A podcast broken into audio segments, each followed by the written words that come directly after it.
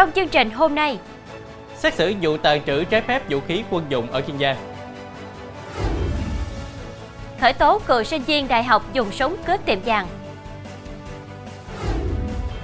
Thành phố Hồ Chí Minh, năm nhân viên công ty bất động sản tử vong trong căn nhà 5 tầng. Cháy lớn thiêu rụi 11 tàu cá ở Bình Thuận. Chuyên mục góc nhìn, cờ bạc nguồn phát sinh tội phạm. Rất vui được gặp lại quý khán giả trong chương trình Cửa sổ Đồng bằng phát sóng lúc 18 giờ mỗi ngày trên đài phát thanh và truyền hình Bến Tre.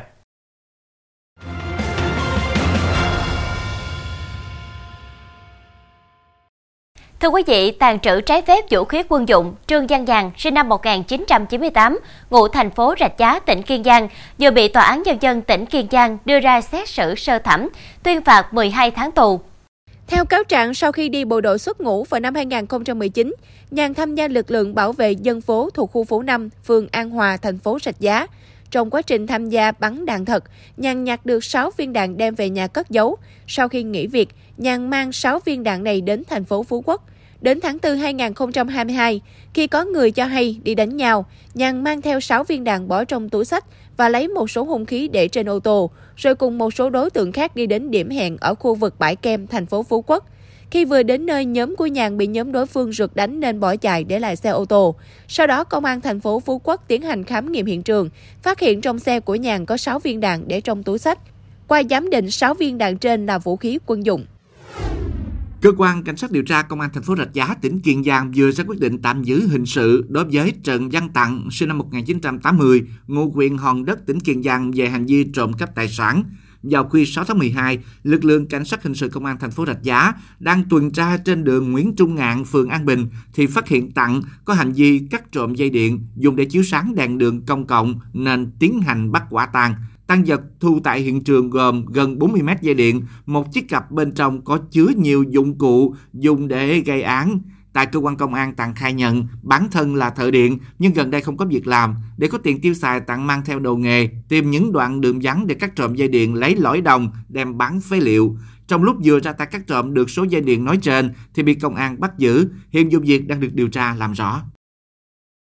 Chuyển sang thông tin đáng chú ý khác, cơ quan cảnh sát điều tra công an tỉnh Trà Vinh vừa khởi tố vụ án khởi tố bị can đối với lại Thế Việt, sinh năm 2002, quê thành phố Hải Phòng để điều tra về hành vi cướp tài sản.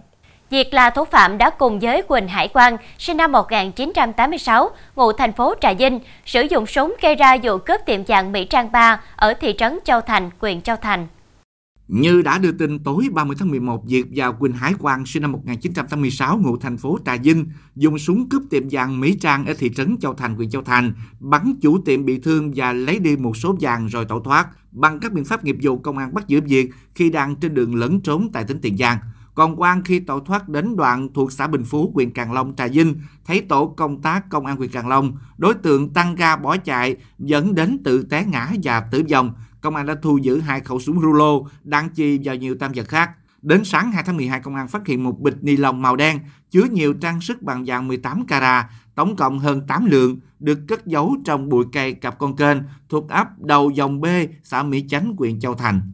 Theo cơ quan điều tra, bước đầu Việt khai nhận bản thân từng là sinh viên đại học tại Hà Nội, nhưng do nợ nần, đối tượng đã nghỉ học. Việt quen biết với Quang qua mạng xã hội, sau những lần trò chuyện, Quang rủ Việt đến Trà Vinh lên kế hoạch cướp tiệm vàng. Thưa quý vị, để duy trì tổng đàn heo hơn 290.000 con, tỉnh Tiền Giang đang tập trung phòng chống bệnh dịch tả heo châu Phi, đảm bảo nguồn cung cấp thực phẩm dịp Tết. Đến nay, Tiền Giang đã tiêu hủy hơn 1.700 con heo với tổng trọng lượng hơn 82,4 tấn do dịch tả heo châu Phi. Theo đó, từ ngày 13 tháng 11 đến nay, toàn tỉnh Tiền Giang đã ghi nhận 10 cơ sở chăn nuôi thuộc 5 xã có ổ dịch tả heo châu Phi. Gần đây nhất là ổ dịch có quy mô lớn tại xã Xuân Đông, huyện Chợ Gạo. Ủy ban nhân dân huyện Chợ Gạo đã có quyết định công bố dịch tả heo châu Phi ở xã Xuân Đông và thành lập ban chỉ đạo để ứng phó với dịch, đồng thời thành lập 4 trạm chốt kiểm soát dịch trên địa bàn để ngăn chặn kiểm soát chặt chẽ việc vận chuyển heo và sản phẩm từ heo ra vào địa bàn có dịch. Theo chỉ đạo của Ủy ban dân tỉnh Tiền Giang, Sở Nông nghiệp và Phát triển Nông thôn đang khẩn trương quyết liệt phối hợp với 11 huyện thị thành phố của tỉnh triển khai tháng cao điểm tiêu độc khử trùng chuồng trại, phòng chống dịch tả heo châu Phi lây lan. Công an huyện Cái Bè tỉnh Tiền Giang vừa tiến hành trao trả 30 điện thoại di động và 141 triệu đồng cho anh Nguyễn Quốc Dũng, chủ một cửa hàng điện thoại di động cầm đồ ở xã Hòa Khánh, huyện Cái Bè. Tổng tài sản trao trả trị giá trên 400 triệu đồng. Số tài sản này anh Dũng bị mất vào đêm 6 tháng 11 khi kẻ gian đột nhập vào cửa hàng để trộm. Sau khi nhận được tin báo mất trộm của anh Dũng, ngay trong đêm, lực lượng công an huyện Cái Bè phối hợp phòng cảnh sát hình sự, công an tỉnh Tiền Giang nhanh chóng đến hiện trường, khẩn trương điều tra xác minh. Đến hôm sau, lực lượng công an bắt được đối tượng Quỳnh Giang Nam, sinh năm 1995, ngụ xã Mỹ Đức Đông, huyện Cái Bè. Làm việc với công an, Nam khai nhận do mê cờ bạc và nợ tiền của nhiều người nên đột nhập vào cửa hàng của anh Dũng trộm tài sản. Sau khi trộm, Nam lấy tiền trả nợ chơi game, còn số điện thoại đem về nhà cất giấu. Lực lượng chức năng đã thu hồi 30 điện thoại di động, 23 triệu 600 ngàn đồng. Gia đình Nam bồi thường 117 triệu 400 ngàn đồng. Sau khi hoàn tất hồ sơ, Công an huyện Cái Bè tiến hành trao trả tài sản cho anh Dũng. Thưa quý vị, trong lúc đi mua thuốc uống, một phụ nữ nhặt được sợi dây chuyền vàng liền mang đến công an phường nhờ tìm người đánh rơi trả lại. Ngay trong chiều qua, Công an phường 7 thành phố Bạc Liêu đã liên hệ và cùng với người nhặt được của rơi trao lại sợi dây chuyền vàng trị giá trên 106 triệu đồng cho người đánh rơi. Trước đó, tối 5 tháng 12, bà Đoàn Thị Bích Ngọc ở thị trấn Châu Hưng, huyện Vĩnh Lợi, tỉnh Bạc Liêu đi mua thuốc tại một nhà thuốc trên địa bàn khóm 1 phường 7 có nhặt được một sợi dây chuyền vàng, liền liên hệ công an phường trình báo vụ việc. Qua xác minh, công an phường 7 xác định chủ nhân của sợi dây chuyền vàng trên là bà Nguyễn Thị Quanh ở huyện Đông Hải, tỉnh Bạc Liêu nên mời đến nhận lại tài sản. Dưới sự chứng kiến của công an phường 7, bà Ngọc trao lại tài sản cho bà Quanh. Trong phần sau sẽ có Thành phố Hồ Chí Minh, nam nhân viên công ty bất động sản tử vong trong căn nhà 5 tầng. Cháy lớn thiêu rụi 11 tàu cá ở Bình Thuận.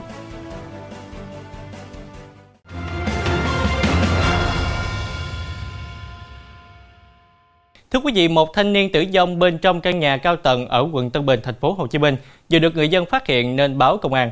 Theo một số nhân chứng, nạn nhân là nhân viên trong công ty này. Khoảng 2 ngày nay, mọi người không thấy nạn nhân xuất hiện tại phòng làm việc. Thời điểm phát hiện thi thể người này nằm bên cạnh ổ điện, nghi bị điện giật.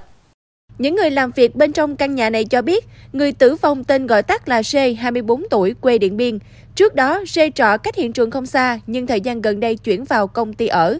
Hai ngày gần đây nhất, mọi người không thấy C ở chỗ làm nên có tìm kiếm gọi điện thoại nhưng không được. Lúc làm việc tại căn nhà, mọi người có ngửi thấy mùi hôi.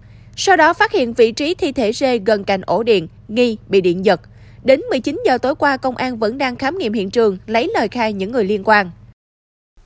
Thưa quý vị, Chi cục Kiểm lâm thành phố Hồ Chí Minh vừa phối hợp ban quản lý rừng phòng hộ Cần Giờ thả một con rái cá vuốt bé thuộc nhóm 1B trong danh mục động vật rừng nguy cấp quý hiếm về rừng phòng hộ Cần Giờ.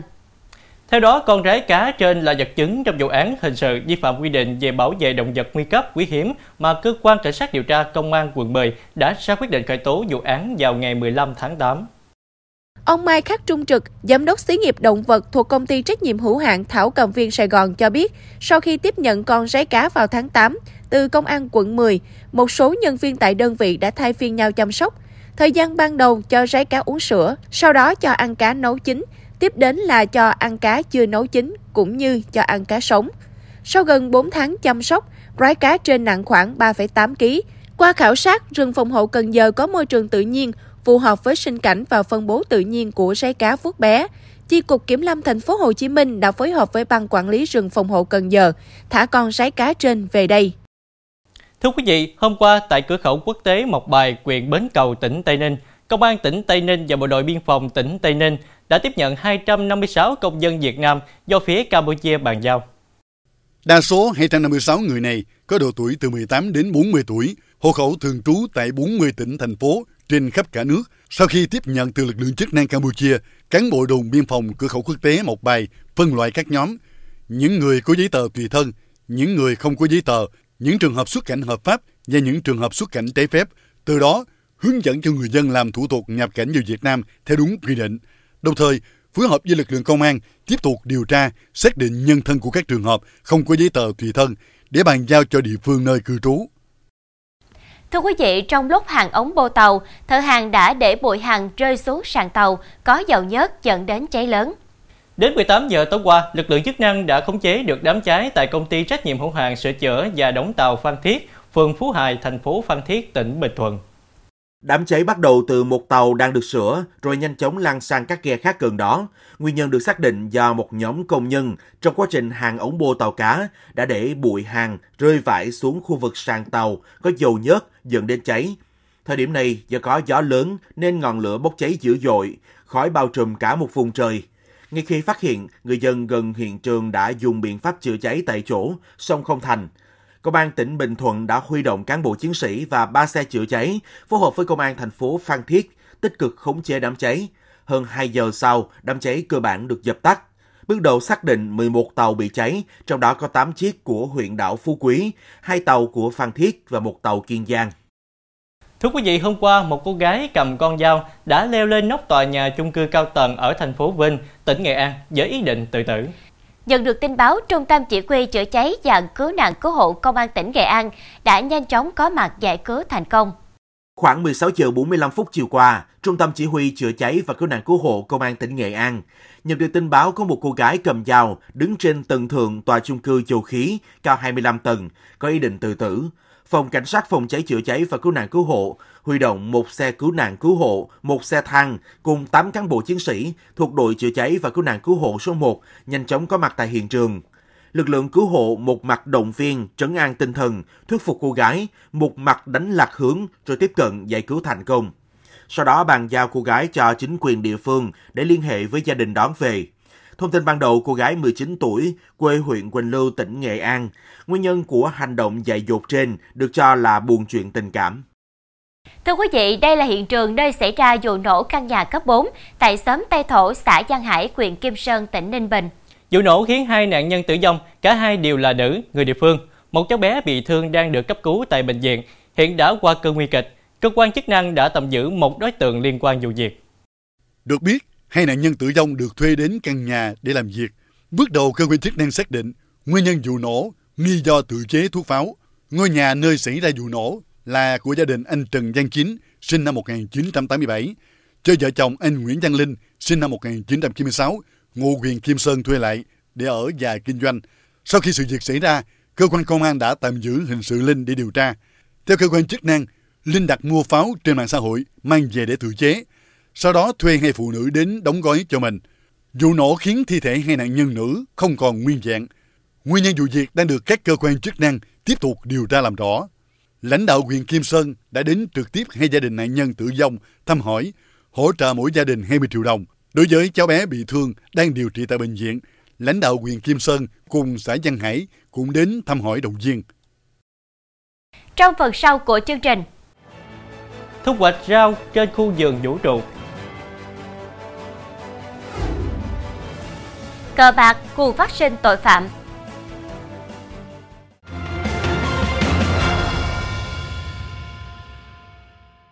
Tin thế giới, thưa quý vị, các phi hành gia tàu Thần Châu 17 đã thu hoạch thành công một vụ rau được trồng trong khu vườn vũ trụ với các thiết bị trồng rau trên không gian thế hệ mới tại trạm vũ trụ Thiên Cung của Trung Quốc. Khu vườn này có cấu trúc mô đun và mở, được thiết kế bởi các nhà nghiên cứu tại Trung tâm Nghiên cứu và Đào tạo Phi hành gia Trung Quốc. Thiết bị canh tác cho phép vận hành dễ dàng và điều chỉnh nhiệt độ, độ ẩm, lượng oxy và carbon dioxide để tạo môi trường tối ưu cho sự phát triển của cây trồng. Trong khi đó các phi hành gia có thể linh hoạt chăm sóc cây trồng bất cứ lúc nào. Tính năng đáng chú ý của khu vườn là khả năng hỗ trợ các chu kỳ trồng trọt liên tiếp và nhiều lần, tạo nền tảng cho việc trồng trọt quy mô lớn trong không gian trong tương lai. Lễ hội té nước Songkran của Thái Lan đã được Tổ chức Giáo dục Khoa học và Văn hóa Liên Hiệp Quốc UNESCO công nhận là di sản văn hóa phi vật thể của nhân loại. Thông báo của UNESCO ghi nhận Songkran thúc đẩy sự hợp tác, đoàn kết và lòng bao dung của cộng đồng – đây được coi là thời điểm tượng trưng để gột rửa những điều không may mắn, cầu nguyện cho sự thịnh vượng trong năm mới, tưởng nhớ tổ tiên, thể hiện sự hiếu lễ với người lớn tuổi và đoàn tụ với các thành viên trong gia đình. Tết Songkran được tổ chức trên toàn Thái Lan vào ngày 13 đến 15 tháng 4 hàng năm với các hoạt động chính bao gồm cúng dường cho các nhà sư, thực hiện các nghi thức, biểu diễn văn hóa nghệ thuật và các màn té nước vui vẻ trên đường phố. Một bức tượng sô-cô-la bằng kích thước thật của nhân vật Willy Wonka do diễn viên Timothée Chalamet thủ dài đã được ra mắt tại quảng trường Trafalgar ở London, Anh Bức tượng nặng 100 kg và cao 1m88 được tạo bởi một nhóm các nhà điêu khắc sô-cô-la trong khoảng thời gian 5 tuần và sử dụng 90 lít sô-cô-la tan chảy, tương đương với hơn 1.000 thanh sô-cô-la. Phần thân của bức tượng đã được làm bằng nhiều kỹ thuật khác nhau và cũng là công đoạn khó nhất để tạo ra các họa tiết. Cuối cùng bức tượng được hoàn thành bằng cách phun bơ cacao để tạo ra kết cấu mịn mượt và thơm ngon. Nhân vật Wonka nổi tiếng trong tác phẩm kinh điển dành cho trẻ em Charlie và nhà máy sô-cô-la của tác giả Roald Dahl. Bộ phim kể về một nhà phát minh ảo thuật gia và nhà sản xuất sô-cô-la.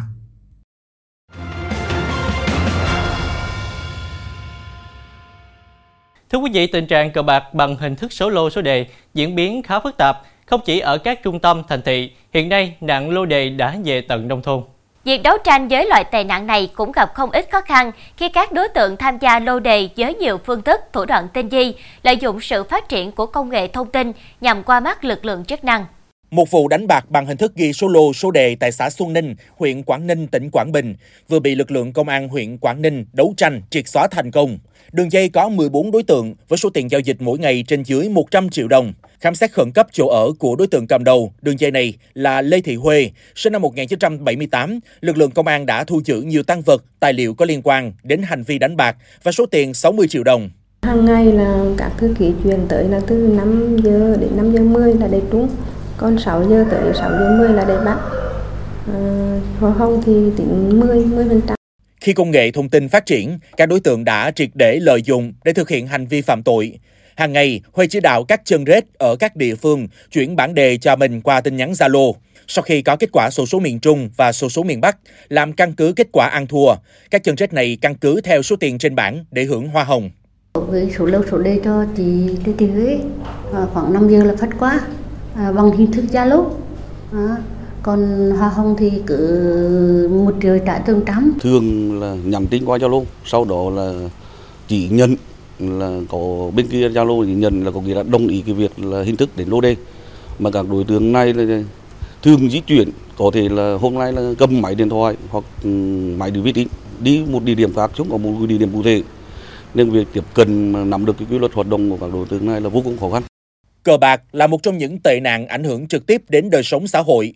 Những người tham gia sa đà dẫn đến túng quẫn, từ đó phát sinh nhiều loại hình tội phạm khác như trộm cắp, cướp giật, như đối tượng Đinh Mạnh Tiến, sinh năm 1981, ngụ ở phường Phúc Xá, quận Ba Đình, thành phố Hà Nội, về hành vi cướp tài sản. Tại cơ quan công an, Tiến khai nhận do thua lô đề cờ bạc, nợ nần nên đã nảy sinh ý định làm liều, đi cướp để tiêu xài và trả nợ.